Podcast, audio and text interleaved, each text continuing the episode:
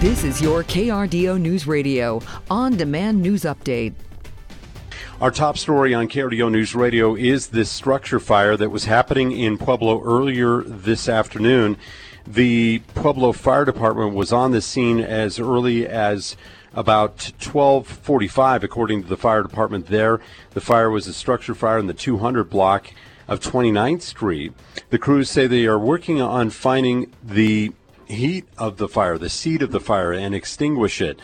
Uh, currently, there's no other structures threatened. The Pueblo Fire Department says that the building is a restaurant and has been vacated for several years. If you're in the Pueblo area, you probably saw most of the smoke today. We're gathering more information on maybe the cause of that fire, and we'll bring it to you as soon as we get more information. Colorado's two biggest cities have different viewpoints on immigration and it's evident. Denver is so called a sanctuary city, while Colorado Springs is not. Close to 40,000 migrants have come through Denver within the past year, a cost of $42 million, that according to The Sun. Meanwhile, nonprofits in Colorado Springs have helped with just over two dozen families. Leaders in the Colorado Springs area say they hope their decision to declare the city a non sanctuary city will protect the security and quality of life for the local citizens here. Colorado Springs police have a murder investigation on their hands. The department says the death of a man near the Citadel Mall on Sunday is now considered a homicide. The victim, identified as 37 year old Nathan Riley, police say that they don't believe that he was, did not say why they don't believe that he was, or did say that he was murdered, but they don't say how. This is the second homicide in Colorado Springs this year. The public is invited to weigh in on a planned Fox Run Nature Center area in El Paso County. Park and Rec and community service officials are hoping a, uh, that a lot of community input will be gathered at a meeting tomorrow, February 16th, at the Black Forest Community Club. A second one is planned for March 14th at the Pikes Peak Brewing Company. El Paso County hopes to have the Nature Center, located just north of Colorado Springs, open by 2026.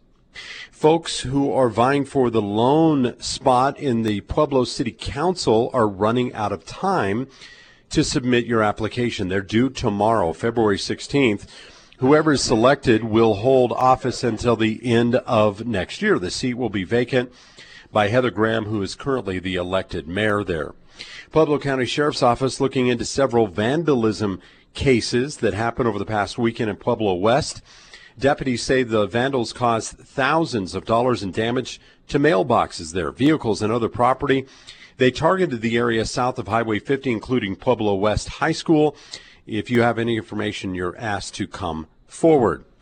Colorado Springs police investigating a pair of overnight crimes here. Police were first called to this armed robbery around 1 a.m. near the Platte Weber area where a suspect was who's not being named ran and found and was found and arrested a block away. The second, a burglary near the Chapel Hills Mall in North Academy. Police say that the 35 year old Sean Hayes was found while rummaging through a business as they were responding to a alarm call around 2 a.m. And finally, the Salvation Army is putting out a call for help. KRDO News Radio's Paige Reynolds has those details. Donations are desperately needed from the El Paso County community during this National Canned Food Month. This is the time to go through those kitchen shelves and help restock the food pantry, which helps families in need. In addition to the grocery staple, the Salvation Army is also asking for non perishable items and dry cereal to be dropped off at its Colorado Springs location.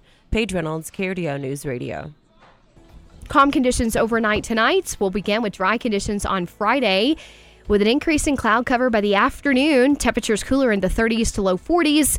Snow showers increasing in coverage from 5 p.m. onward to the midnight hour, with a light coating of snow possible across the Pikes Peak region and portions of the eastern plains before we clear out by Saturday. From a Storm Tracker 13 Weather Center, I'm Chief Meteorologist Mary Matthews with KRDO News Radio. Get news, traffic, weather live on KRDO's morning news weekday mornings from 5 to 9. KRDO's afternoon news weekday afternoons from 4 to 7. On KRDO News Radio or anytime at KRDO.com.